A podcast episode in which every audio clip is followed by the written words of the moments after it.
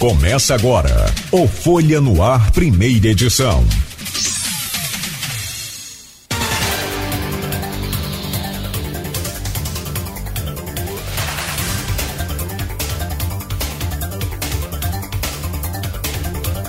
Você está sintonizado na Folha FM 98,3 Campos dos Goitacazes. Começa agora o Folha no Ar, primeira edição.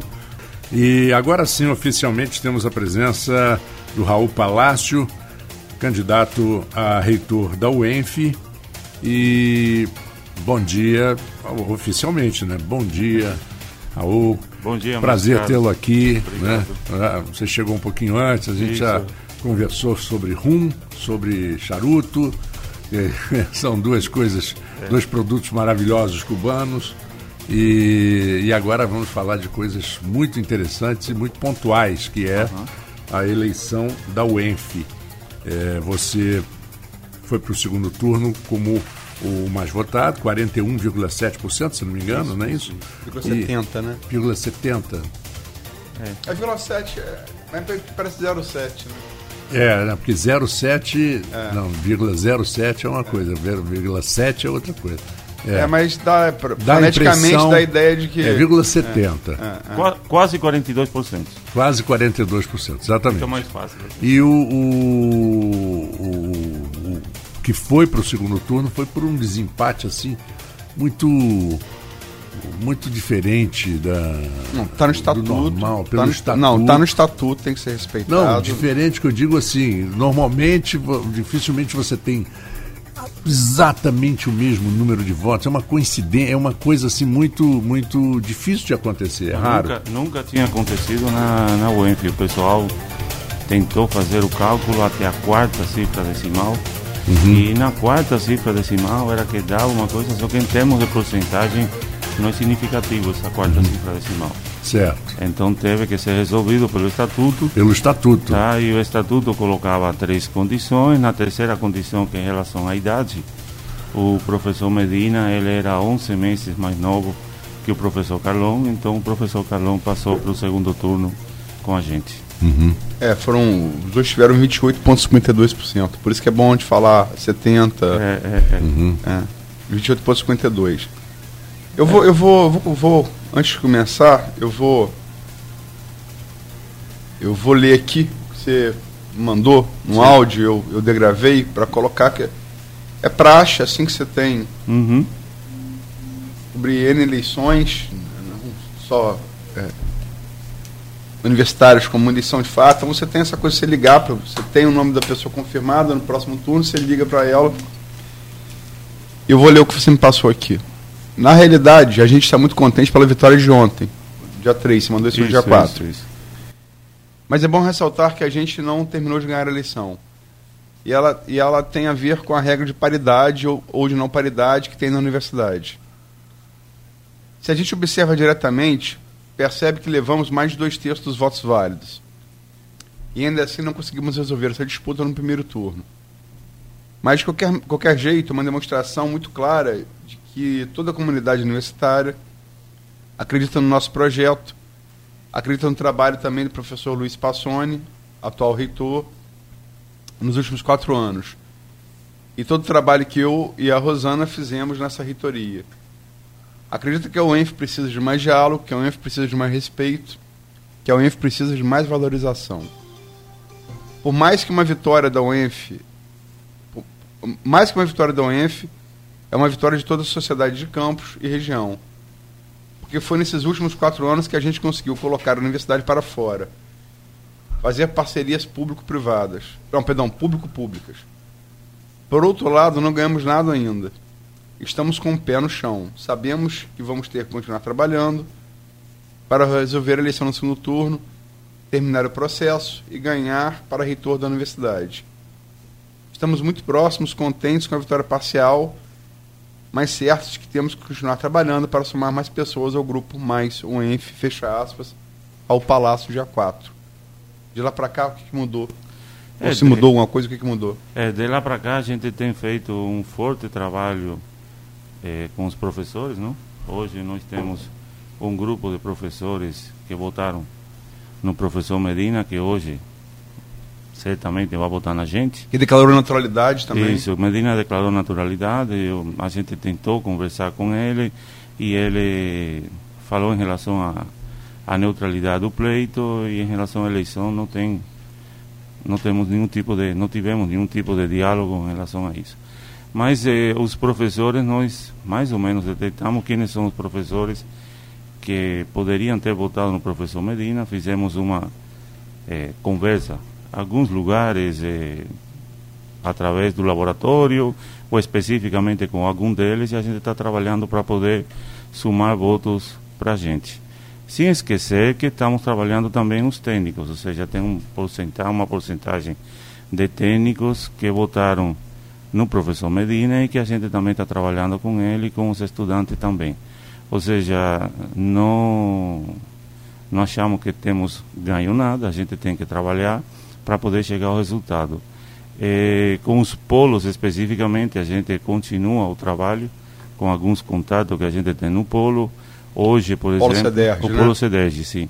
Os estudantes semipresenciais da UENF, que são é oferecido através do Polo CEDERG. É, hoje, por exemplo, é, quatro horas da tarde, eu estou indo para Miracema para poder conversar com os estudantes do Polo CEDERG em relação ao projeto que a gente que é colocar dentro da, da universidade e o atendimento específico que a gente vai fazer com os estudantes dos polos CEDEG. Eh, a gente tem recebido muito carinho da comunidade da universidade, é muito carinho dos professores, muito carinho dos estudantes, é muito carinho dos técnicos e continuamos fazendo a nossa campanha limpa, colocando ideias e debatendo ideias. Eu acho que é isso no final que vai realmente fazer a diferença. Quando você fala em campanha limpa, você está fazendo. Você está só. Esse adjetivo limpo, você está só linkando um adjetivo que você acha próprio à sua campanha ou você está fazendo uma contraposição? Não, não, não. Eu estou falando especificamente da, da minha campanha. Entendeu? Nós estamos colocando ideias e conversando ideias. Nós não conversamos pessoas. Uhum. E essa é uma trajetória da minha vida toda entendeu? Eu acho que quando a gente discute pessoas, a gente personaliza demais um problema que na realidade é coletivo. É, nós não conseguimos avançar e não conseguimos resolver o problema. Eu acho que a gente tem que conversar em termos de ideias. Qual é a ideia que a gente quer para a universidade, independentemente de qualquer coisa. Entendeu? Nós temos uma universidade é, responsável, nós temos uma universidade muito forte, e nós temos um clima universitário muito legal, construído durante todos esses anos, dos 26 anos da universidade, e ela não merece que a gente faça um trabalho diferente. O que estamos colocando é os nossos currículos, estamos colocando as nossas características, estamos colocando o trabalho feito e, em função disso, explicando para os estudantes e para os servidores o que, que a gente pretende fazer e como eles podem ter a garantia de que aquilo vai ser feito em relação ao nosso histórico. É isso que a gente está fazendo. E é isso que a gente denomina uma campanha limpa. Na nossa campanha, a gente não tem nenhum tipo de pronunciamento em relação a pessoas. A única pessoa que está sendo pronunciada na nossa campanha é, às vezes, o professor Passoni, tá? porque ele representa também o principal incentivador da gente para poder entrar nesse pleito. E, evidentemente, o resultado dessa eleição vai ser também um resultado, uma prestação de conta da comunidade de todo aquele trabalho que o professor Passoni fez durante esses quatro anos e que o coletivo do professor Passoni, no qual eu pertenço, fizemos durante esses quatro anos. Porque ontem, ontem teve aqui, eu não sei se você teve oportunidade de. Eu vi, eu vi. Do o Edmundo, Edmundo, Edmundo Siqueira, Siqueira, que é filho de, do professor João né, Siqueira, ali da, da é, responsável pela Comi bacia, é, comitê da bacia. Comitê da bacia de Campos. É, de é. Campos. É do e Rio for... Paraíba, não? É, é. e formado ali na, na UENF, né? Teve a primeira turma de veterinária. Uhum. E ele citou aqui, é, é inevitável, você quando você está cobrindo um assunto, Isso. As, você, as coisas vêm a você naturalmente. Você claro, nem, é, claro. É. E eu vi um, um, um um texto em um espaço virtual que eu não costumo ler, porque é um espaço virtual muito é, sem conceito, né? Porque até foi feito com você, até se for botar na graduação do que já foi feito ali, até que não é tão. Pode ser grave para para o meio acadêmico. Já fizeram coisas muito mais graves ali, como usar feminicídio para atacar político. Isso. É uma coisa da pior qualidade. É um, eu, como jornalista, digo que eu tenho vergonha de muitas coisas que são feitas, da maneira como são feitas. Mas, enfim, é um espaço em que você foi colocado uma foto é, sua, Passone, com o ex-deputado, ex federal Paulo Feijó, uhum. que está cumprindo pena de prisão é, domiciliar, domiciliar, Né, pela, pelo caso da, da, da. aquela coisa das ambulâncias. É, teve um nome, o, o escândalo. É, é, eu, vou lembrar, eu vou lembrar daqui a pouco. É, enfim, não lembro, prisão domiciliar, é, mas que foi o deputado, a parte de qualquer condenação de justiça, que depois da Lei Ferreira mais trouxe emendas não só para a área de educação, como sobretudo para a área de saúde de campo. Exatamente. Salvou muitas vidas. E é uma pessoa, por ter votado no impeachment de Dilma a favor, ficou estigmatizado pela esquerda. A gente sabe que a esquerda tem uma grande penetração no meio, no meio acadêmico, sobretudo na universidade pública, e foi uma clara maneira de tentar, digamos, entre aspas, queimar você e o Passoni com o eleitorado mais, mais tido como mais progressista. É, na, na, na verdade, vamos falar em relação à, foto. É, primeiro, naquele local, naquele portal, se o pessoal vai procurar, não é só o jornalista que escreve. Entendeu? Tem outras pessoas que escrevem naquele, naquele portal. Não, se você me permite, eu ontem, eu ontem, é porque eu acho importante, eu ontem fiz aqui, estava revendo o programa de ontem, eu não deixei claro o que eu queria dizer. E, e é importante deixar claro, sobretudo para um jornalista. E quando a pessoa não entende o que o jornalista diz ou, ou, ou escreve, a culpa não é do ouvinte do telespectador ou do leitor, a culpa é do jornalista, então a culpa foi minha. Uhum. O que eu quis dizer, e eu sei que você vai, vai falar, por isso que eu estou pegando carona, é que eu falei que é, algumas pessoas ali, e, eu, e, e eu sei que o que eu li foi fruto de uma pessoa ligada ao ENF que escreve ali. Mas como eu, eu, eu, não vou nominar, porque eu não tenho, não tenho prova, também não vou dar crédito a quem não merece crédito, a quem não dá evidência que não merece. Mas como eu não disse, alguém pode entender que eu estivesse falando de alguma coisa ligada à chapa opositora. E absolutamente eu quis falar isso. De maneira nenhuma eu quis dizer isso.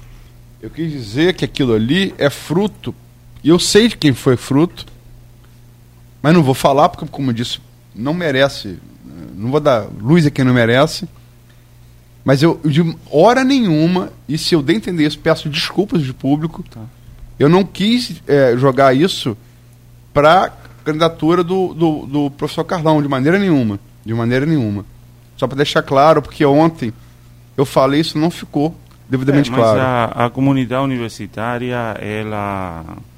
Muitos dos membros já, já falaram comigo e eles realmente entendem que aquilo ali foi um processo extremamente agressivo e que forma parte de todo esse processo da, da eleição, então o pessoal vai votar em relação a isso. Mas eu queria colocar especificamente em relação à foto. O, o Feijó, a gente foi lá conversar com o Feijó na tentativa de procurar dinheiro novo para a universidade. É uma das coisas que a gente coloca dentro do nosso modelo. É, a universidade, ela funciona com orçamento. O orçamento estadual é um orçamento muito fechado, muito restrito e por problemas econômicos que o Estado do Rio estava passando, a gente entendeu necessário procurar dinheiro fora da universidade dinheiro das emendas parlamentares federais. É, nesse sentido, a gente tem, digamos assim, uma, um trabalho muito bem feito e como acho que o, o que foi colocado lá do, do Feijó é, em relação a alguns deputados de direita, eu gostaria de colocar alguns deputados de esquerda que a gente já realmente também conversou e temos esse dinheiro na universidade, é, que é o, o por exemplo. Então poderiam ter colocado lá também uma foto com o Molum. Ou poderiam ter colocado também lá uma foto com Marcelo Freixo. Ou poderiam ter colocado lá também uma foto com Conte Bittencourt. Ou poderiam ter colocado lá uma foto é, com Vladimir Garotinho, ou com Bruno Daguaire, ou com qualquer deputado que seja da região. Independente de ser esquerda Independente de esquerda ou direita, porque a gente foi procurar todos os deputados federais da, do mandato anterior e do mandato atual para procurar dinheiro para a cidade. Inclusive, não é só para o ENF, entendeu? Nós estamos trabalhando junto com um dos deputados federais, o Vladimir especificamente, para tentar fazer uma coligação de deputados que consiga trazer uma quantidade de dinheiro importante para resolver definitivamente o problema da UF, que é a construção dos prédios que estão aqui Sim, atrás. ali são a, o Vladimir, a Talíria do, do PSOL, Isso. o se eu não me engano, o Conte está também, se eu não me engano. Não, Não, não, não, o Conte o Conte não, tá, não. não. O Conte- Chico D'Angelo. Chico D'Angelo eh, Tem tá mais dois. é, É, eu não me lembro agora quais são os outros É. dois, mas a eu gente noticiei tá, isso, a gente está é. trabalhando nisso. Então, é assim, é, é um trabalho legal que eu acho que, que a gente faz de procurar dinheiro dos deputados Hugo federais. Leal. Hugo Leal. Hugo Leal. Eu, eu acho que é uma obrigação dos deputados federais da região do Rio colocar dinheiro no Rio e as suas emendas aqui. A educação faz parte disso.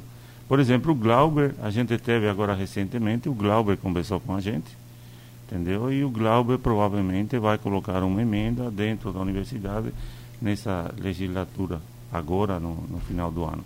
Então, é assim, o nosso discurso é com todos. O nosso discurso é tanto com a direita quanto com a esquerda. A gente tem um trabalho a ser realizado onde a universidade está em primeiríssimo lugar. Eu, eu sou professor desde 1991. E desde 1991 eu defendo a universidade pública. Primeiro em Cuba, que foi uma defesa um pouco mais complicada, porque o sistema é menos democrático mesmo, mas ainda assim sempre defendi a universidade pública, tá? Embora em Cuba todas as universidades são públicas, mas a minha universidade, Havana, precisava de algumas coisas em relação a estudante, a outras condições, e a gente defendeu e conseguiu, tá? E depois aqui no Brasil defendo exatamente a mesma coisa, a universidade pública, gratuita, de qualidade e socialmente referenciada. E essa defesa passa, entre outras coisas, por a gente conseguir financiamento para que a universidade funcione. Eu acho que é função do reitor garantir que todo e qualquer funcionário, professor ou estudante dentro da universidade possa sonhar.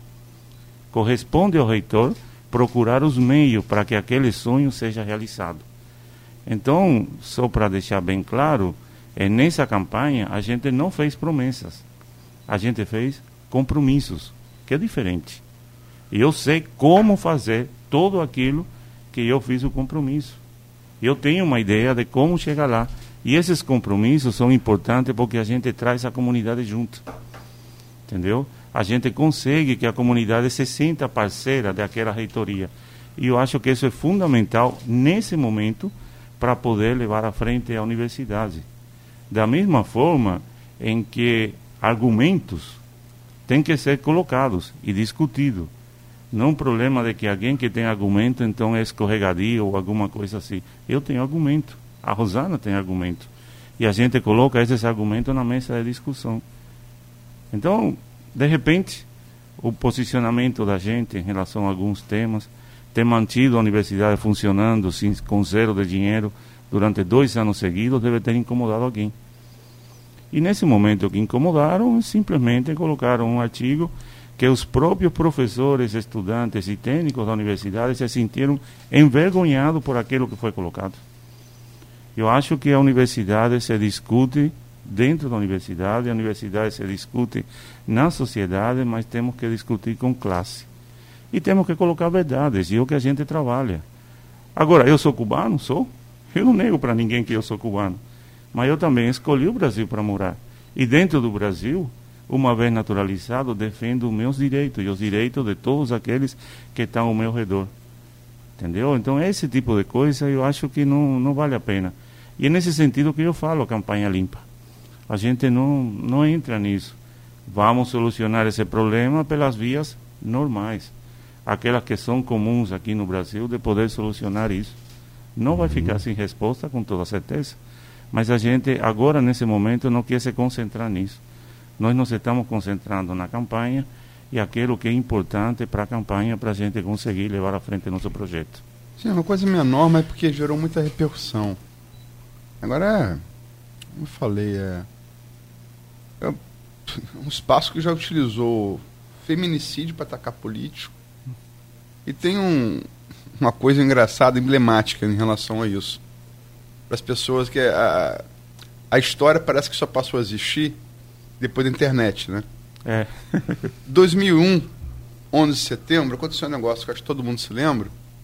Que hoje. Dois aviões entraram. É, três aviões, aliás, entraram ali no. No, no, No outro no outro- não, dois aviões, né? Dois, dois. Não, Dois, três dois. foram no Pentágono. No no É. Pentágono. E um É. caiu. É, porque na reagiram, reagiram É, na floresta de Filadélfia. É. Dois aviões entraram ali no Trade Center e que vieram abaixo. Eu Acho que quem viveu naquela época se lembra disso. é. 18 anos hoje, né? Hoje é o 11 de setembro. É, é, É. verdade, é, é verdade. 18 é. anos. E eu estava no trem em caminho a Nova York. O trem Eu parou. estava no, eu tava no meio da entrevista e parei assim, eu me lembro disso que parei. Então, O trem parou a parou. entrevista toda É. pra. Parou. Pra gente ver. Ninguém acreditava no que via na televisão.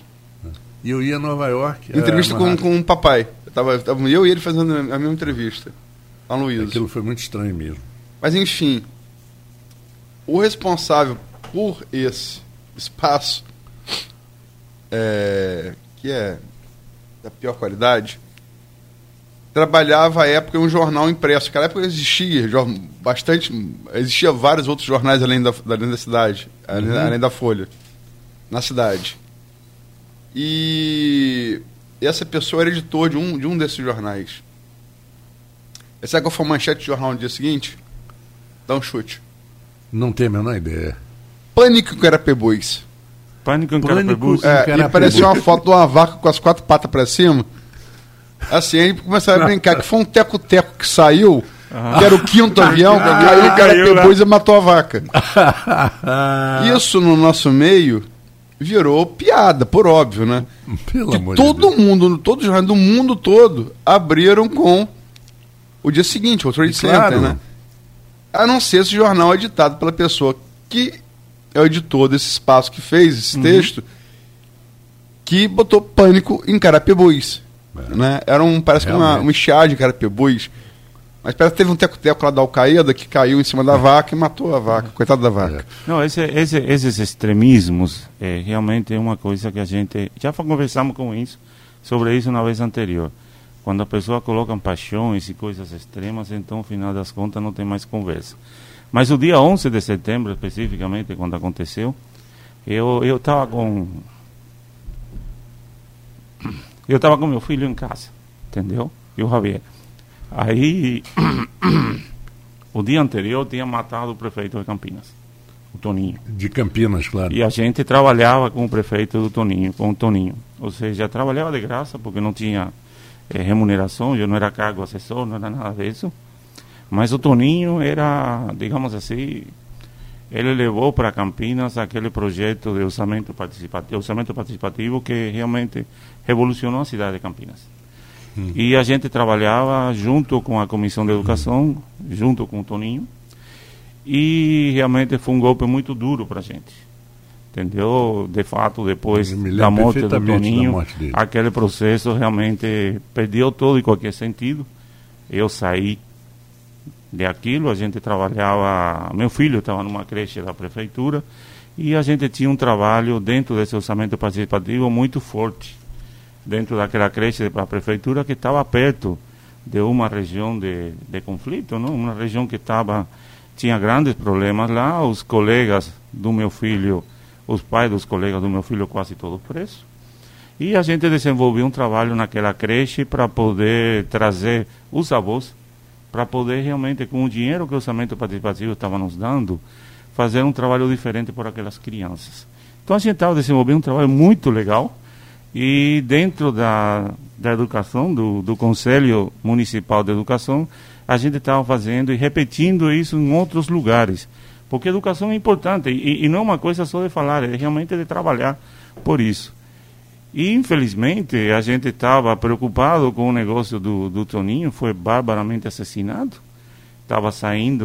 O, o Toninho cometeu o erro de não ter segurança. Ele achava que a população cuidava toda dele. E de aí, por exemplo, a minha preocupação, assim que Rafael ganhou, eu peguei o telefone e liguei para ele. Falei, Rafael, pelo amor de Deus, coloca a segurança. Rafael Diniz? Rafael Diniz. Da mesma forma que fiz com outro prefeito que, que eu conheço, tá? E com outro prefeito que vem acontecer, a, a, a minha recomendação é em relação à segurança. Eu fico muito preocupado com isso. É. Aquilo realmente me marcou. Eu nunca tinha visto uma coisa tão bárbara de matar um prefeito porque simplesmente as pessoas eram contras. Isso eu não sabia até que ponto o, o, o ser humano podia chegar. E achei que era o limite, tá? E para minha surpresa, com meu filho em casa, a gente observa aquele avião entrando contra a última torre. Uhum. Ou seja, quando o ódio movimenta as pessoas, realmente perde o limite. Entende? Então, uma coisa que eu estava realmente preocupado porque estava acontecendo em Campinas, automaticamente ganhou conflito, ganhou propriedades bem maiores.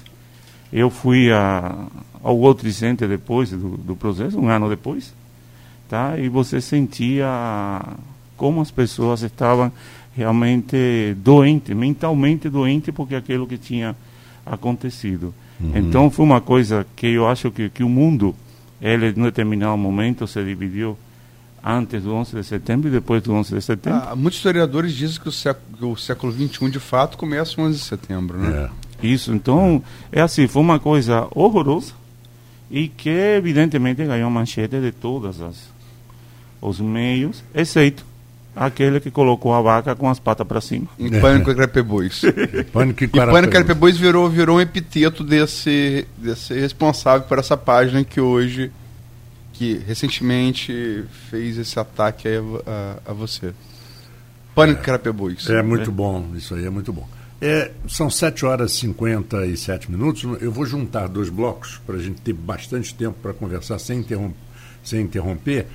Mas antes eu vou contar uma história verídica do, do 11 de setembro, que todo mundo lembra onde estava no 11 de setembro. É impossível uma pessoa. Quando Kennedy morreu, certa... o homem foi à lua, é, né? Datas é, que marcam. É, tem, tem, são datas que marcam. Mas o 11 de setembro foi demais. Eu, por exemplo, estava no trem indo para Nova York, que eu ia pegar um relógio meu que estava consertando, lá em Nova York.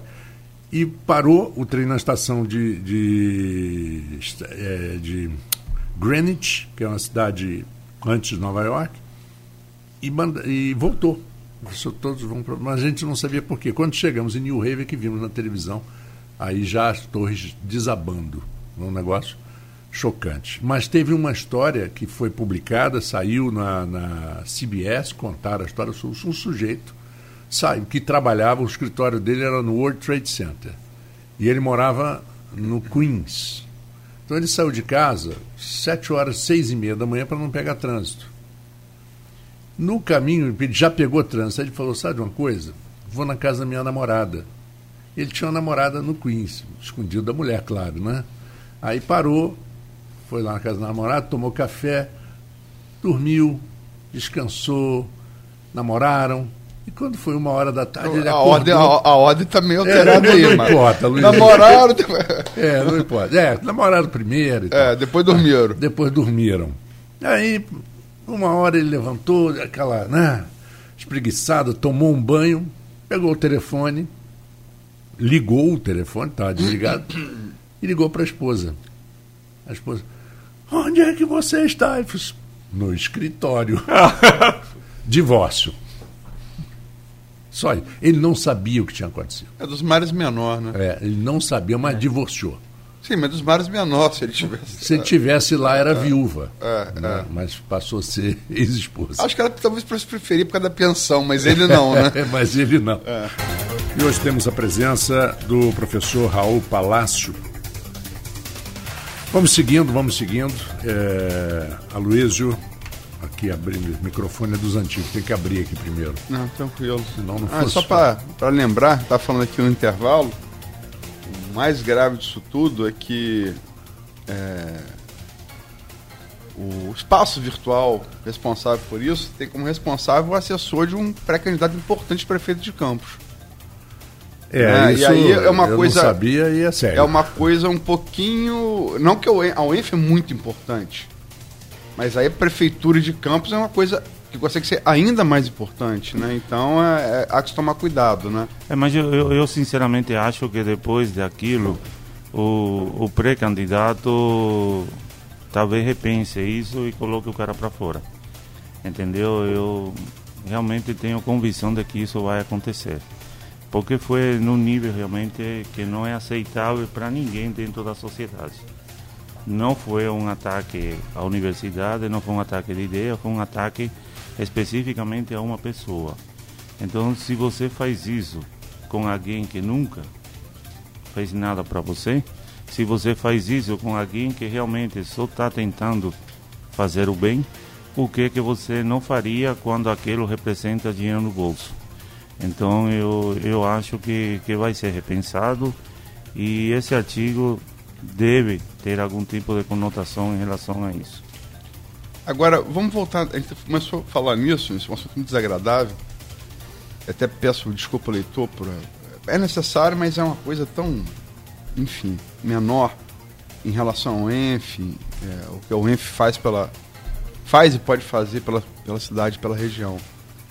Mas em relação ao processo eleitoral específico, o Edmundo ontem é, teve aqui o, o Leonardo é, Peixoto na, na, também é um ex-enfiano formado isso, pelo ENF. Não, tá cheio na prefeitura de é. Campos, ele tá cheio, esse o enfiano da gente. E essa semana a gente dolosamente colocou é, o Enfianos. É. é. Que são o Leonardo, o Edmundo e a Vanessa, que vai fechar sexta-feira. Hoje é você, amanhã é Carlão, sexta-feira é Vanessa. É, o Brandi Arinari também é da Não, estão escrevendo no jornal. Não, tá escrevendo no Hoje jornal. Hoje o Jefferson é. Manhães Azevedo escreve. Ah, tá. Eu já publiquei antes de vir para cá, consegui acordar um pouco mais cedo para não perder o ponto biométrico aqui do da folha. É, é, porque ontem cheguei aqui atrasado. Não, ontem, tá, ontem, ontem eu puni. Para falar é, greve dos médicos, é. rapaz, aí eu deitou, perdeu o ponto, Luiz. É, pois é. Mas eu fiz reposição, eu fiz fez, reposição. Fez, fez, reposição. No final ele ficou aqui até.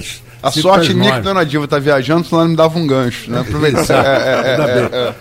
Se tiver que errar, é erra eu agora. eu falei que se, se der o gancho, eu vou fazer, eu vou pegar isso aí e fazer uma greve na folha. O melhores condições de trabalho. É. Mas olha só, é, o Edmundo ontem, ele fez uma, assim, uma, uma, um raciocínio pragmático em relação a, ao resultado do primeiro turno e projeção o segundo. É, cerca de, cerca de, de 250, é, 250 professores votaram, 400 técnicos e 1.800 alunos, assim, arredondando. É mais ou menos isso, sim. É.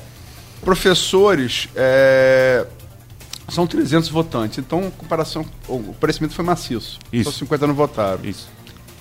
Técnicos, faltam é, um terço deles votarem, que foram 400, voltam 200. Não, acho que um pouquinho menos que isso. É mais por aí. É por aí, por aí, por aí sim, sim. Agora os alunos não. Os alunos foram 1.800 e 7 mil, quer dizer. Isso. A grande maioria não votou. E ele achava que, que os alunos, caso comparecessem às urnas no segundo turno, embora, repetindo para o ouvinte, que talvez esteja ocupando a gente, a gente agora, a UENF Colégio Eleitoral, é, os, os, os professores são, são 70%, técnicos 15% e, e alunos 15%, quer dizer, um peso menor, mas que isso poderia ser o fiel da balança na eleição. Você concorda com esse raciocínio? Discorda por quê?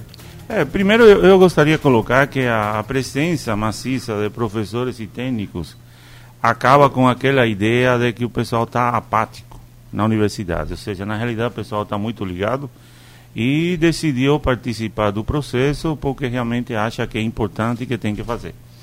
É, dentro dos alunos, a gente teve realmente a participação foi baixa, mas ela não foi muito diferente do que aconteceu em outras eleições.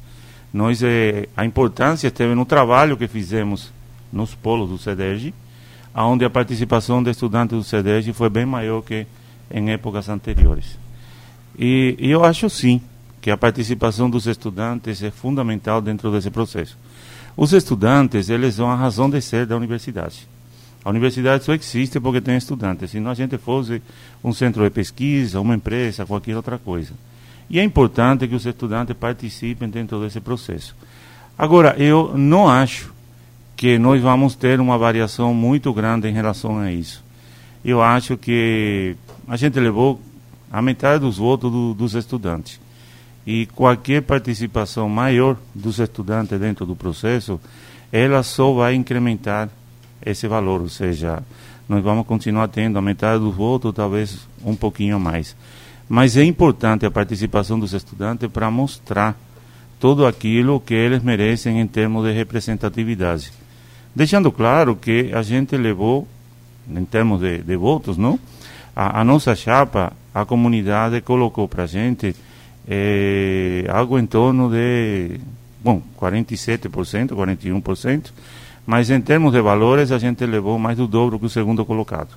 Se fosse numa eleição comum, como acontece, uma eleição totalmente paritária, a gente teria ganho praticamente com 60% do, dos votos a favor da gente. É, mas como não é desse jeito, aí tem um resultado que é, foi um, ponderado. É um colégio eleitoral. Isso, é um colégio eleitoral diferente. Estados Unidos, é. entendeu? Então, no final das contas, é, eu acho que os estudantes se manifestaram, se manifestaram em favor da gente, e eu estou sentindo o trabalho que a gente está fazendo com ele, esse movimento crescendo. Algumas pessoas chamam de onda, não? Uhum. Mas eu, eu chamo de trabalho sério com os estudantes, eles entenderam o projeto. A gente tem um compromisso específico com os estudantes de melhorar, por exemplo, a proreitoria de graduação, ter uma proreitoria de graduação muito mais perto dos estudantes, menos burocrática, uma proreitoria de graduação onde eles consigam dialogar com maior facilidade e pela experiência que eu tenho na graduação de quatro mandatos de coordenador, eh, eu acho que vai ser um dos trabalhos mais importantes que o reitor vai fazer.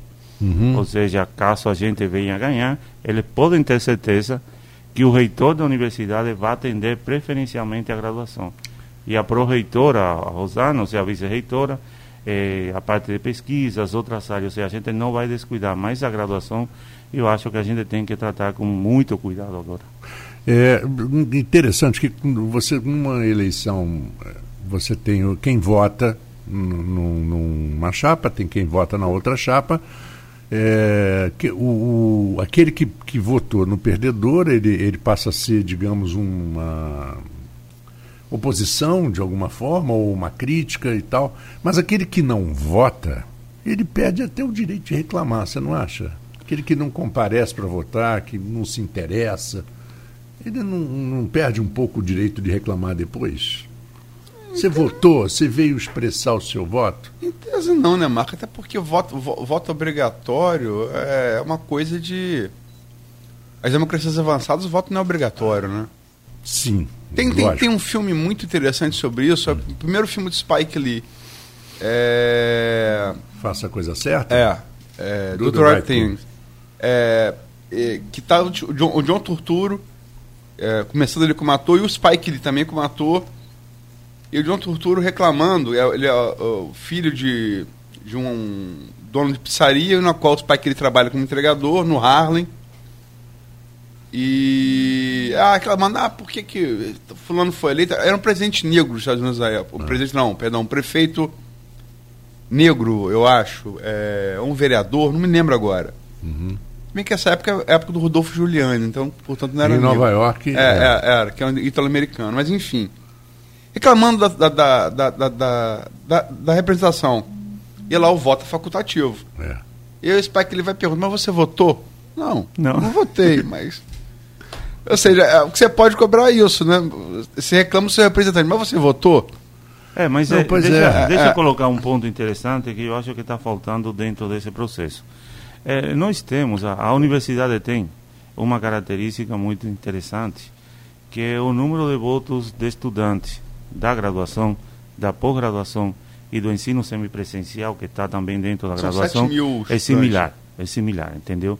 Então, por exemplo, o número de estudantes do ensino semipresencial eh, deve estar algo em torno de 2.500, 2.300, 2.400 estudantes. Só que o que acontece? O dia da eleição para reitor não tinha nenhuma atividade importante nos polos. Então, eu garanto que os estudantes que estavam nos polos eles realmente exerceram o seu direito de voto. Mas tinha muito estudante que não estava no polo e que realmente teria que ir ao polo só para votar. Então, é, eu acho que, que isso foi um fator importante em termos da não presença ou da presença limitada dos estudantes dos polos CEDEG. É, ainda assim a gente teve uma votação bem maior que outras que outros anos e essa segunda o segundo turno agora vai ser feito num dia específico de prova então vai ter muito estudante no yeah. polo CEDEG comparecimento por causa da Porque prova eles né? não comparecem todos os dias todos os sábados ao polo eles só comparecem ao sábado que tem alguma atividade específica laboratório alguma consulta alguma uhum. coisa e nesse dia o dia 3 ou dia 31, não tinha nenhuma uhum. atividade fundamental e daí isso. Em relação aos estudantes da, da, presencial, tanto de todos, de todo o campus da gente, eh, eu diria que a gente precisa incentivar os estudantes a participar desse processo. Então, nós estamos trabalhando essa área, é importante que os estudantes se manifestem, que coloquem suas ideias, que entendam o que a gente quer fazer pela universidade e que vayam votar, independentemente em quem votem a presença dos, dos estudantes dentro do processo é importante. Entendeu? Agora, é, o voto obrigatório, eu acho que é um problema realmente complicado. Eu, eu acho que, como está sendo colocado nas grandes democracias e como é na UENF, que realmente aquela pessoa que se sente comprometida vai lá e vota, eu acho que é representativo mesmo. O, o voto obrigatório não é? Não, não é. Não, não, não, é. não, não, não, não não é obrigatório. Então, como está sendo feito, eu acho que está certo. A gente sim, sim, mudar para uma coisa obrigatória ou alguma coisa assim não tem sentido ah. dentro do meio acadêmico. Uhum. Agora, eu tenho, digamos assim, a, a ideia de que nesse segundo turno a gente vai ter uma votação um pouco maior ou bem maior do, dos estudantes, principalmente do Polo CEDEG, e pelo trabalho que a gente está fazendo, a gente deve ter um retorno muito bom. Hoje estou indo para Miracema conversar especificamente com os estudantes do Polo Miracema. Agora, é, quer dizer, os, dentro dos questionamentos que, que a, a, sua candidatura e você como candidato vem sofrendo, quer dizer, algumas lógicas que a gente já falou aqui, ressaltou, é, falamos, até, falamos até demais do que não merecia ser tão uhum. falado, é, questão de nível mesmo. Mas algumas pessoas que eu reputo assim, muito sérias, eu vi. Eu estou postando ali as coisas, todas as operações eu posto ali na, nas redes sociais o link. E ali se dão debates. Claro. Até se deu um debate ali entre você e, e, o, e o Carlão entre apoios. Um debate na, na bola, como, uhum. como, tem que ser. E é, o José Carlos Mendonça, professor que é, manifestou voto pelo Carlão, pelo Carlão ele fez a comparação de, de, de, de currículo acadêmico, é uma coisa que vem, algumas pessoas vêm vem fazendo, é, que na opinião deles o currículo é, acadêmico do Carlão seria, enfim, seria pela comparação, eles, é, eles votariam no Carlão por isso. Como é que você responde esse tipo de, de, questionamento? O primeiro, que aí eu acho que é na bola. Isso, não é na bola. O primeiro que eu gostaria de colocar que é o currículo CNPq, tá? o que está sendo colocado lá, ele não trabalha a parte do professor.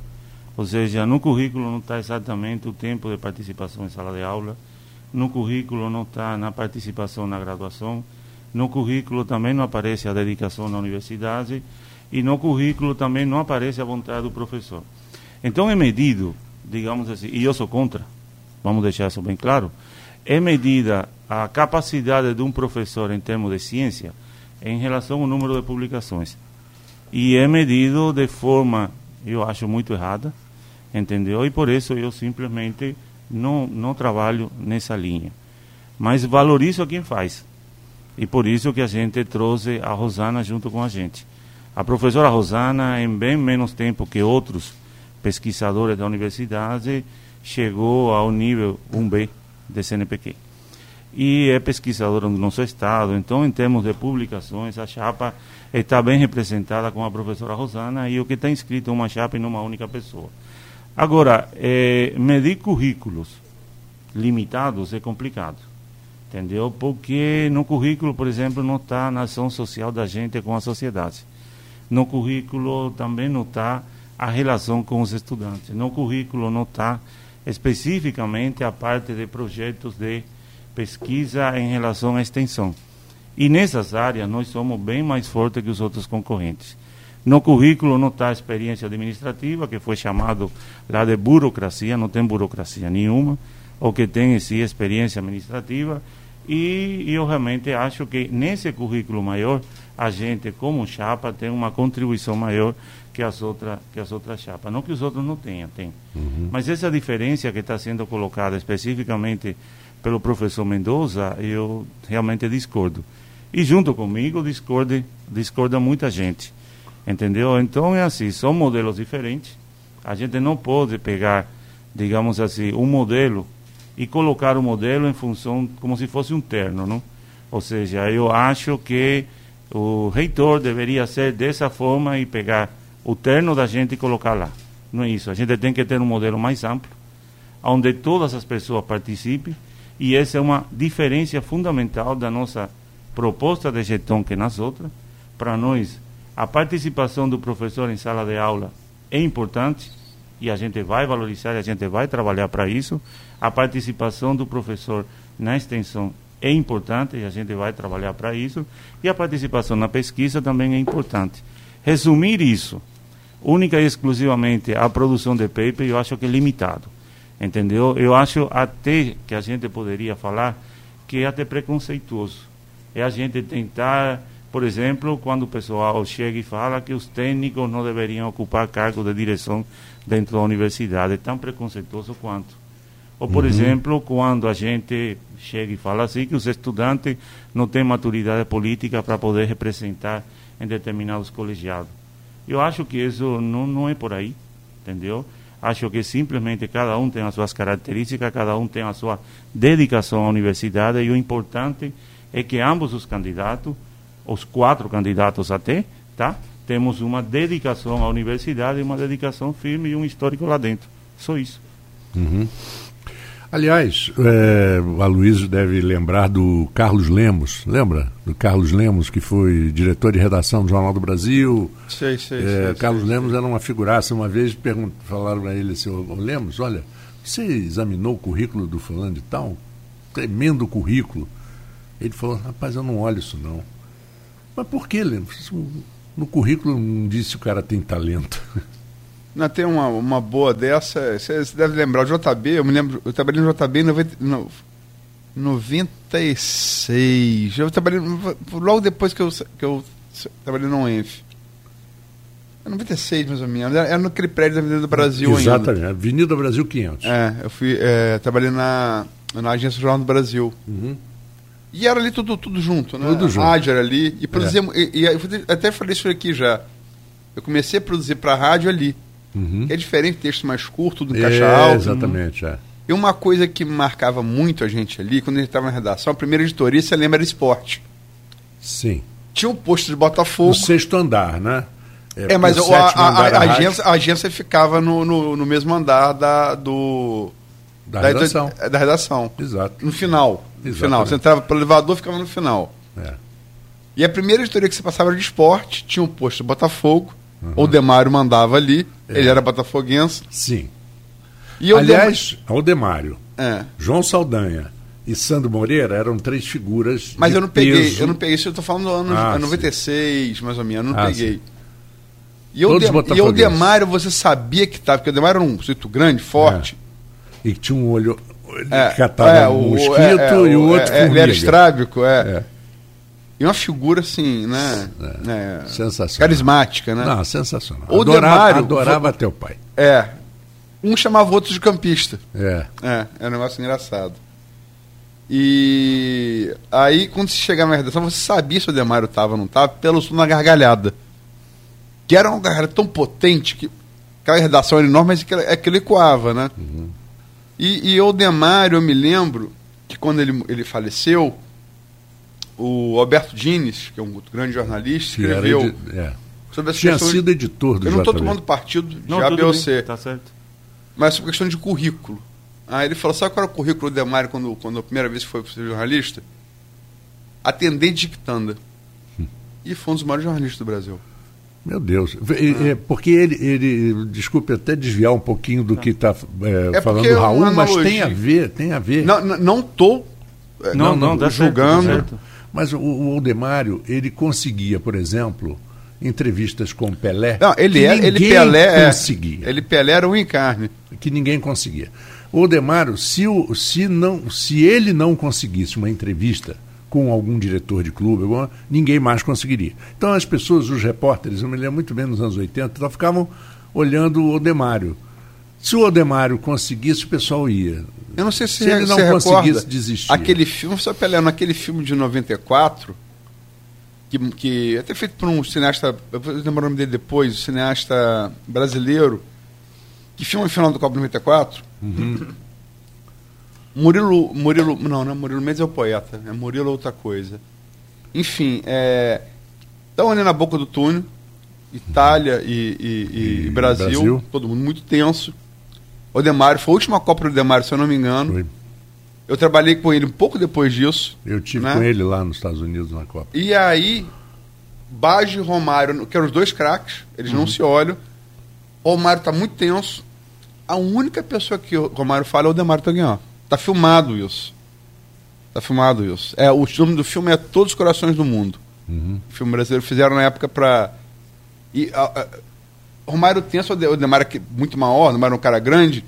E o Romário fala com ele assim. A única pessoa que o Romário fala antes daquele jogo é o Demário Taguian. Agora, eh, eu gostaria também de colocar uma coisa, ou seja, nós não estamos numa disputa do melhor currículo da universidade. Nós estamos numa disputa para gestor e uma disputa Política. política, entendeu? Então nós estamos numa disputa aonde o melhor gestor, o melhor negociador, aquele que consiga atender todas as ideias da, da, da universidade é que realmente deve ganhar. Eh, em termos de currículo, tá? e esse é um currículo limitado, porque é currículo só da parte de pesquisa, em termos de currículo de pesquisa, eu acho que o melhor currículo da gente deveria ser colocado na parte da pós-graduação. Aí sim a gente precisa de ter alguém que conhece e que saiba dessa área. E é uma, é uma atribuição que a Rosana, que trabalha muito nessa área e tem um forte currículo dentro dessa área, ela realmente vai fazer a seleção de quem vai ser a nossa pró-reitora, embora a gente já tem uma conversa muito avançada com a professora Maura, que está hoje substituindo a Rosana.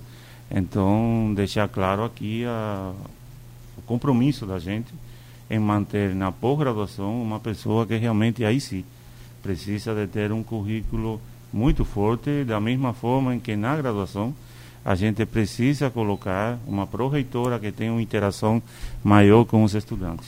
A, a demanda, você acha que a demanda do currículo que está sendo cobrada a você é específica para esse tipo de atividade? né? Isso, isso, isso. Só para lembrar, todos os corações do mundo, eu acertei o nome, errei o sobrenome. Bruno Mendes, por óbvio, é o grande poeta. O, o diretor do filme é Murilo Salles. Murilo Salles não é, É. irmão do Walter, não? Não, não, não, não, é da família. Coincidência. Não, não é herdeiro do Itaú, não. Não. Poxa, amigo. Esses são os irmãos, Val- Walter Salles e João Moreira Salles. São É. os cineastas da família Salles. É, e tem o, o Pedro, que é aquele que está na cadeira de roda. Bom, Ah. né, e que são os O, herdeiros. o, o, o, do Val- Itaú. o Walter é, é- é- é ficcionista, o João Moreira Salles é documentarista, né? Uhum, exatamente. Bom, são 8h27, a gente continua, mas é só para uma paradinha. Pra, o Facebook tem coisas maravilhosas, né? Aniversário hoje de Suzy Monteiro. Se não fosse o Facebook, eu não saberia. Então vamos dar no ar os parabéns. Parabéns, a grande Suzy, Suzy. Suzy Monteiro. Um beijo. Te amo, Suzy. Parabéns. Então tá, continuando. Vamos, vamos continuar com o papo aqui do, Então, é, da UENF. Vamos lá. A eleição, ela começa agora. Ela, de fato, ela, ela começa. Você está falando que você vai hoje no, no, no Polo C10 de Miracema, não é isso? Miracema, Miracema. Começa nos Polo C10 no sábado e tem, e tem, é, e tem o, o- Aqui em Campos Macaé na terça-feira. Na correto? terça-feira, isso. É o ápice, né? da- Isso. Quais, qual é a sua expectativa? Olha, a, a expectativa da gente, evidentemente, é ganhar. Nós achávamos, sinceramente, que levaríamos no primeiro turno. Por como estava se contornando o mundo, o mundo político dentro da universidade e todos aqueles apoios que a gente estava tendo. Chegamos muito perto, faltaram algo em torno de oito votos de professor. Se tivéssemos entre oito ou nove votos de professor, a gente teria levado o que representou uma resposta, eu acho assim, muito clara do que a universidade está querendo para os próximos quatro anos. Em função disso, começamos a trabalhar. Então, eu acho que a gente vai ter eh, uma vitória, não sei o tamanho que vai ser dessa vitória, a gente está trabalhando para que seja uma vitória expressiva. Eh, os votos especificamente do professor eh, Medina, eles estão sendo, ou seja, os que a gente poderia ter detectado que são do professor Medina, estamos trabalhando especificamente com cada um deles. Temos tido algum apoio, eu acho que um apoio bastante grande. Uma aceitação dos técnicos continua funcionando com o compromisso que a gente fez. Então, eu acho que tanto nos polos quanto no, no campus, nos campos da UENF, a gente deve ter uma vitória boa. Se entendeu? tivesse que projetar, você diria. Eu acharia que a gente pode ganhar algo em torno de 60%, alguma coisa assim, a gente deve levar de votos, entendeu? Não sei exatamente se vai ser isso, 55, 60, alguma coisa assim. Deve ter voto também, logicamente, para o professor Calon, porque tem as suas características, não? Ou seja, nós estamos colocando aqui duas pessoas, e isso é bom deixar bem claro, duas pessoas que têm um projeto concreto de defesa da universidade pública gratuita de qualidade e socialmente referenciada. Isso, Isso aí, desde o começo, ficou claro. turno é, é- é. É assim, ou seja, é, é- é nesse sentido que, que a gente trabalha. Ou seja, tem uma pessoa que tem um histórico dentro da universidade e, como tal, eh, vai ter os votos dele, e tem outra pessoa que também tem um histórico dentro da universidade e vai ter. Só que eu acho que, que a gente deve ganhar nesse processo algo em torno de 60% dos votos. É, é, é, desde que começou o processo de eleição no UENF, ele prevê segundo turno, né? Isso. É, quantas vezes já houve segundo turno na eleição do UENF? Olha, eh, na verdade, a, a UENF teve, se eu não me lembro, são quatro ou cinco eleições Hum. que aconteceram. E segundo turno, Em duas delas, eh, na realidade, em três delas aconteceram com três candidatos. Então, embora tudo aquilo também teve um artigo que colocou que o segundo turno significa que a oposição está junto com quem está na situação, na realidade isso sempre acontece que tem segundo turno. Alguém não levou 50%, então bola para frente. Eh, nesses três casos, só um dos casos, ou seja, agora é o segundo, foram para o segundo turno. Só o professor Silvério conseguiu ganhar, sendo três candidatos, conseguiu ganhar no primeiro turno. Só esse caso aconteceu. Os outros que tiveram três candidatos foram para o segundo turno. então você tem três eleições para o segundo turno, correto? Isso, tem três eleições Dessas- do segundo turno e duas foram para o segundo turno. Porque eu me lembro que é, é, você, você ser anal- é, crítico e analista político, você acaba ofendendo a paixão do outro, porque você analisa pelo prisma da razão e o outro está analisando pelo prisma da paixão. Então isso é inevitável. Você apanha dos dois lados. Mas não raro você, com a razão, tem mais chance de chegar ao final Uhum.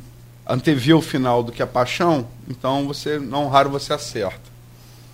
Eu me lembro que é, é, nas pesquisas de, de que o eleitor bolsonarista começa a falar que as pesquisas não não Não estão vale. erradas. É, tá errado. Todos apontaram. Eu, eu falo, eu fiz a Datafolha de outubro de 2017 e era muito clara. Lula em primeiro, ele Bolsonaro em segundo.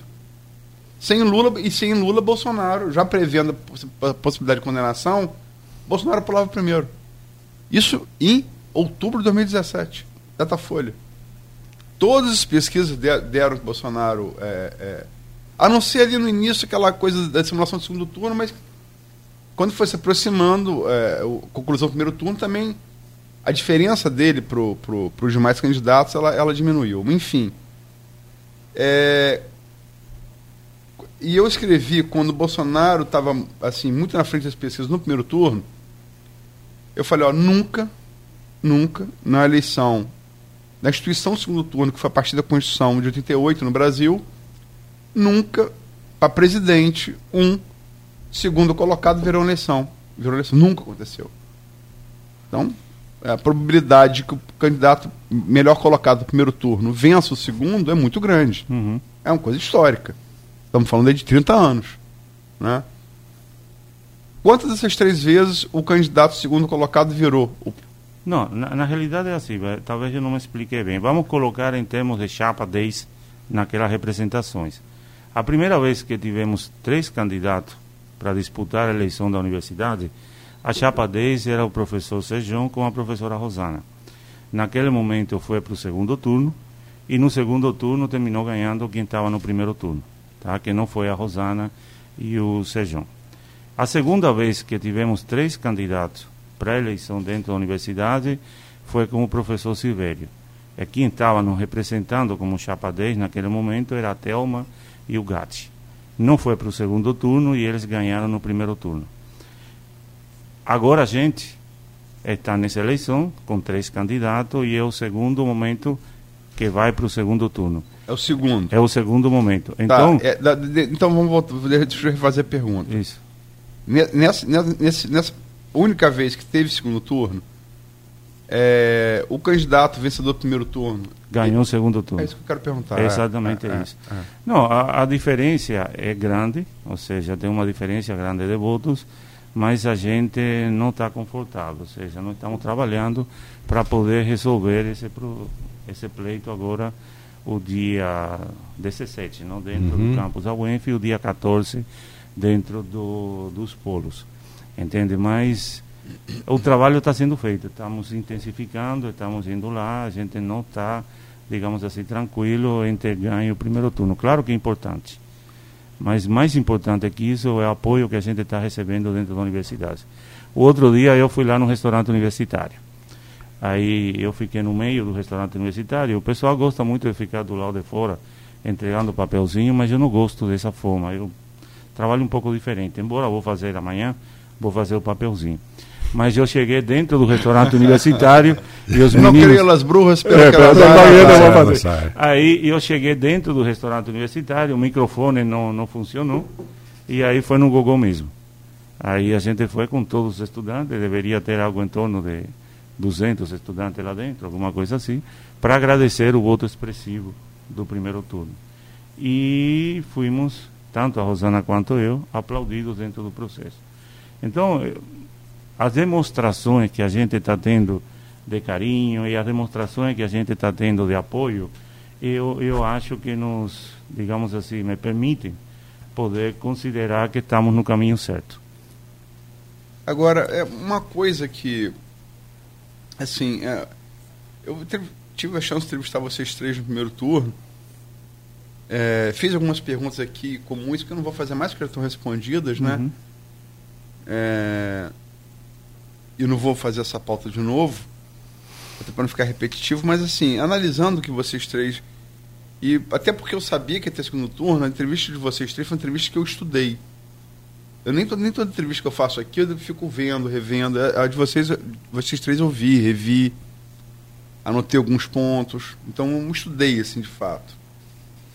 E me pareceram, com algumas distinções, todas as três entrevistas muito próximas. Inclusive comentamos aqui eu e Marco ontem com Edmundo, três entrevistas de mais, mais alta qualidade. Uma coisa, eu fiquei muito é, sossegado pela importância que o ENF tem para Campos, para a região. São três candidatos, pra, na minha opinião, é, de, de, de, entrevistador de jornalista de altíssimo nível. É, pequenas diferenças, pequenas diferenças. É, mas uma coisa que você. É, que, o, que o Carlão bate, frisou muito e que você e que você tem aí experiência com negociação, com assembleia, com com a. O Carlão bateu muito, é uma coisa que eu acho importante. Porque eu te digo uma coisa, aquela foto ali com o Feijó, por exemplo, voltando à foto do Feijó, que quando chegou é, aquele momento de crise de 2017, e eu vi, é, é, tive que cobrir, infelizmente, doação de cesta básica por um doutor. Uhum. Aí eu falei, isso é, isso é a falência nossa contra a sociedade. E a sociedade tem que reagir. É. E eu fui em cima dos políticos, ouvi-los. Mas, logicamente, que tinha uma relação, uhum. em off, eu falei, meu irmão, se vira, você tem que fazer alguma coisa. Aquela foto férias foi, foi fruto dessa prensa que eu dei também. Olha só, você tem que tem que fazer alguma coisa. Se você representa a cidade, a região. Mas, enfim, é, o Carlão ele falou uma coisa que é a formação de uma frente parlamentar pró-ENF. Eu sei que você atua muito na, na LERJ, atuou e atua pela UENF. É, é, esse ponto em comum que vocês têm, você acha que é uma coisa necessária? E vídeo exemplo de 2017 que precisa ser reforçada cada vez mais? É, eu acho que é importantíssimo. Ou seja, a frente parlamentar, tanto nível estadual como nível federal, ela, por exemplo, para nível estadual, ela, digamos assim, foi a que realmente salvou a universidade num determinado momento. É uma frente parlamentar formada não só pelos parlamentares da região, tem outros parlamentares que estão juntos. Nesse momento, essa frente está sendo dirigida pelo Bruno Daguaire, tá? E Bruno, Conte, o Serafini, o Valdec, enfim, toda uma série de deputados da parte, digamos assim, de centro-esquerda. E junto com eles, a gente tinha também eh, outros políticos da região, eh, o Pudim, o que mais? O, bom, enfim, todos aqueles deputados que estavam, eh, naquele momento todos se juntaram àquela Bruno frente. está no PSC, centro-esquerda? Não, não, não, estou falando de, de, de, direita e centro-esquerda, Ah, tá, não? tá, tá, tá, tá. Ou seja, o pessoal de as os grupos. Sim, como tem que Tá, ser. Exatamente. Então aquilo resolveu para a gente, por exemplo, nós conseguimos 2 milhões de reais, um milhão e meio de reais. Um milhão e meio de reais não fazia nada em relação à nossa dívida, que era de 68 milhões. Mas ele foi fundamental porque a gente conseguiu ganhar credibilidade em relação aos fornecedores. Nós tínhamos o compromisso com eles que quando chegasse qualquer quantidade de dinheiro, a gente pagaria a dívida, ou parte da dívida, que desse para pagar. E isso aconteceu. E isso deu uma força muito grande para a gente. Ah, perante as águas do Paraíba, perante a Feitimar, perante a White Martin, ou seja, empresas que trabalham até hoje com a gente. Outra importância dessa frente parlamentar está em relação aos dudécimos. Entendeu? Sem a frente parlamentar, a gente não teria conseguido os dudécimos. A frente juntou e uniu a todo o parlamento em função daquilo. Em, em termos do, do, do governo federal, a gente trabalha especificamente para uma frente parlamentar em defesa das universidades estaduais. E nela se juntam todos os deputados federais que nós temos em defesa da, da, das universidades. Então, é importante esse trabalho político, a gente sempre fez, e a gente acha que foi esse trabalho político que realmente nos permitiu poder sair de todo aquele problema, além da capacidade administrativa, porque a gente conseguiu diminuir uma dívida de 68 milhões para uma dívida de 5 milhões hoje, tá? que outras universidades não conseguiram mas com uma habilidade dentro da parte da administração a gente conseguiu resolver o nosso problema. Então eu acho que sim, a participação do parlamento, tanto estadual quanto federal, federal. é importante. Mudou muito o parlamento em relação à legislação anterior à legislação atual, especificamente a lei. Mas ainda assim a gente continua tendo representantes da gente dentro daquele processo e a gente considera todos os deputados como parte da defesa da universidade. É, os parlamentos, é, é, no movimento político puxado aí, logicamente, pelo bolsonarismo, foi um fenômeno em 2018, eles é, deram uma mignada para a direita, né? Os parlamentos, tanto estaduais do Brasil todo, quanto federal, né? Mudaram um pouco para a direita. Mas a gente, eh, digamos assim, de fato, eu concordo que mudaram para a direita, aliás, bem para a direita, Sim, sim. entendeu? sim. Mas o conceito, digamos assim, o tema educação é um tema que o parlamento defende. Então, por exemplo, nós temos dentro do, do parlamento aqui do estado do Rio de Janeiro, nós tínhamos uma CPI que foi colocada por um Sim, grupo sim, sim. e esse grupo foi falado na frente da gente. Eu conversei na outra entrevista que era para poder fazer uma faxina nas universidades. Eh, e começamos a trabalhar com a frente, com os mobilizaram parlamentares, aqui. nos mobilizamos e a CPI não foi para mobilizaram frente. e desmobilizaram a CPI. Isso, isso, desmobilizamos. Acabou a CPI, teve por votação, inclusive sobraram votos da gente, ganhamos por, por ampla maioria. Então, eu acho que, são, que, que esse trabalho que a gente tem que fazer. E é um trabalho que a gente vem fazendo não de agora. Entendeu? Desde a época do sindicato, a gente entendia que o parlamento tinha que ter uma participação maior dentro desse processo. Trabalho de convencimento. É, né? de convencimento. é, já mudaram vários parlamentares Porque aqui. você não faz isso no região. enfrentamento, você faz isso Não, não, não, na, não. na É- conversa. É na conversa, é no debate. É. E sempre no respeito. Eu nunca fui desrespeitado no parlamento por nenhum deputado. Uhum. Teve, por exemplo, um deputado que, enfim, chegou e falou: Não, vou votar em vocês, mas eu realmente não estou entendendo isso da dedicação exclusiva. Aí imagina como tu vai explicar a dedicação exclusiva, para minhas palavras estão claras, não? E aí cheguei e falei o seguinte, não, deputado, e, e, talvez seja criticado por isso, mas eu falei, deputado, é mais ou menos assim, suponhamos, como foi o caso do exemplo que você colocou, que além da sua esposa você tenha outra família. Então imagine com o seu recurso como você vai conseguir atender melhor a sua família.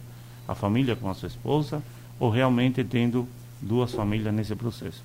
Aí o deputado olhou para mim e falou: Entendi o que é a dedicação exclusiva. Entendeu? Então, é, é, esse tipo de argumento que a gente tem que ter com os deputados e com tudo. Com outro muito sério, com outro muito claro, com dados, não sei, com Conte, era sempre com dados, com expressões, com coisa que discutindo com ele o orçamento, ele tinha uns dados, eu tinha outro. Maneiras as maneiras e maneiras de conversar. A gente tem que conversar com todo mundo, não tem quer como. Dizer, quer dizer, em outras palavras, né, Luiz? Aquele, aquela famosa frase antiga, você tem um pessoalzinho lá em Guarulhos. Acabou isso, né? Não pode ter. Essa porque essa frase é machista, né, mano? É, é horrível, é, né? É, é, não, não, mas, é, mas isso me, é dos anos. Me lembra, me lembra. Dos anos 50, 60. Sabe por que, que o símbolo da, da Irlanda é o trevo? Não. é, St. Patrick, que foi quem que, cristianizou, cristianizou a Irlanda. Uhum. E aquela. Eu estou com a camisa aqui da, da dos Celtas, é, uhum. da Civilização Celta na Galícia. Uhum. Eu visitei, mas enfim, era, Celta tinha uma religião própria. E eles não conseguiam entender de maneira nenhuma o conceito da Trindade. Era muito difícil para eles entenderem. E São Pedro, com a grande presença de espírito, vai, vai, vai na relva, toma um trevo. E Fala aqui, ó. É três e é um. É. Eles entenderam. É. Uhum. E por isso que até hoje o símbolo da Irlanda é o trevo. Tá certo. Isso, isso, eu, eu só colocaria, por exemplo. Isso é política, né? É, com certeza. Outro exemplo, é, a gente conversa com todos os pré-candidatos que tem aqui para para prefeito. Ou uhum. seja, nós temos uma relação, eu diria que é muito boa com Vladimir. Uhum. Nós temos uma relação excelente, muito boa também com Rafael. Nós temos uma relação muito boa também com Caio. É, tem outros aí que, que, que, são também colocados, que já foram deputados, e a gente também conversa com eles, como também tivemos e temos uma relação excelente com.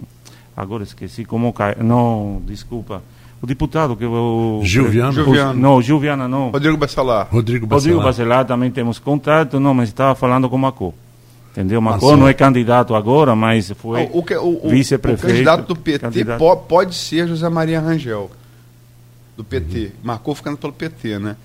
É, o que se fala. O próprio Vladimir, aqui em entrevista, afirmou que tinha informações, pelas negociações que ele tem uhum. com nacional e executivos nacionais e estaduais, que o PT vai ter candidato sim e que seria José Maria Rangel que foi candidato a deputado federal né, em 2018.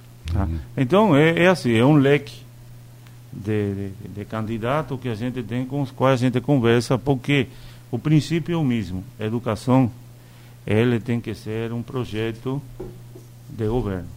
Uhum. É do governo, de, projeto de Estado, não pode ser um projeto é de governo. governo.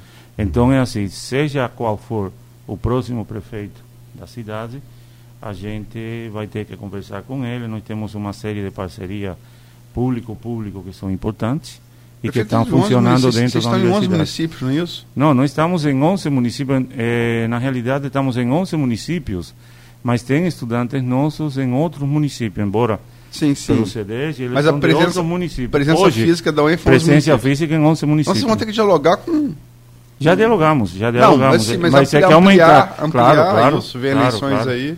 Tá, claro. O... Multiplica 11 por 3, por 4, por 5, a gente é aberto. Isso, né? isso. Não, a UENF está presente em termos de, de estudante mesmo, em quase todo o estado do, do Rio Sim. de Janeiro, inclusive Espírito Santo. Tem uma região do Espírito Santo, início do Espírito Santo, que tem, região, tem, né? tem, muitos estudantes nossos, por exemplo, da pós-graduação, que são da região do Espírito Santo. E esse tipo de intercâmbio com as prefeituras é fundamental para a gente. Bom, são 8 horas e 49 minutos. Chegamos aqui ao final do, do programa, no Folha no Ar, primeira edição. A presença hoje do, de um dos candidatos ao, a, reitoria da UENF, o, o Raul Palácio, te desejo sucesso, é, inspiração, tudo isso que é preciso, né? Sucesso na eleição. E caso você seja eleito, inspiração, força, determinação para levar, porque não é fácil. Não, não, não a gente é não. sabe que não é fácil. Bom, na realidade, primeiro agradecer o espaço, não? ou seja, é a terceira entrevista da gente aqui. Uhum. Especificamente a Folha do Ar é a segunda, mas a gente já tinha tido um programa com Cláudio Nogueira que abriu o espaço para a gente para poder colocar. Uhum. De fato, abriu para os três, ou seja, bem democrático o processo. É, agradecer também o tratamento que é dado à universidade pela Folha, ou seja, um tratamento sempre muito respeitoso e colocando a universidade para frente e todo aquilo que de positivo a universidade tem. Em relação a, ao processo de eleição, eu teria que colocar para, digamos assim, para toda a comunidade da universidade que participem do processo. É importante ter os estudantes votando dentro do processo, os professores e os técnicos, tá? É talvez o ponto de democracia mais alto da, da universidade, é o momento de maior democracia, e pedir simplesmente o voto para a chapa 10 em função das características do trabalho que tanto a Rosana quanto eu fazemos e as características pessoais mesmo de relacionamento que a Rosana e eu temos. Eh, vamos ter ainda dois debates, vai ser na quinta-feira, vamos ter dois debates, um debate com os técnicos administrativos e um debate depois à noite Você, com toda a comunidade, os dois candidatos. E vamos colocar ideias, vamos conversar em relação a isso e o dia 14 e o dia 17 toda a comunidade tranquila vai chegar lá e vai exercer seu voto e seja qual for o resultado, fica aqui a minha demonstração, não, a minha é, confirmação de que vai ser um resultado respeitado e a universidade vai conseguir avançar aí para frente. Eu quero agradecer você, Raul, é, lembrar o ouvinte que amanhã vai ter com o professor Carlão para falar da, das suas propostas, análise do processo como você fez hoje, o espaço democrático eu fico muito feliz aqui, uma, é uma coincidência, mas se bem que Nietzsche dizia que não há coincidência. Né? Está ali Vitor Senda, Vitão, que Geraldo Sarno, com o tempo que trabalhou na UENF, teve dois filhos adotivos. Primeiro fui eu, eu saí e entrou o Vitão. Então a gente é meio que cria do Geraldo Sarno lá na UENF, na época do Lumbreiras, né? do CCH. Então daí vem também uma história emocional e afetiva com a universidade mas sobretudo a compreensão racional do papel dela uhum. na cidade, na região. Desejo a melhor sorte possível ao, a, a, a, aos dois candidatos no sentido de apresentar as suas propostas, né? Independente de, de, de é, quem quer que vença, quem vai definir essa vontade soberana do, do, dos professores, técnicos e alunos da UENF, é que vocês consigam. É, que a gente tem tempos difíceis, talvez, pela frente. Vai ter mesmo. É, baixa arrecadação é, dos municípios, é, é, se refere a petróleo também do Estado, né? E temos aí um passado recente de insolvência. Eu estou vendo na, já se discutindo o cumprimento do, do, do pacote de ajuste fiscal federal. Enfim, é, temos tempos difíceis, temos que estar preparados, porque é um ENF, eu repito, é, eu tenho uma história afetiva com o ENF, é, como Vitor, estou Vitor como exemplo, que tem até hoje. Mas independente de você ter ou não, a UENF tem que ser abraçada por cada cidadão campista.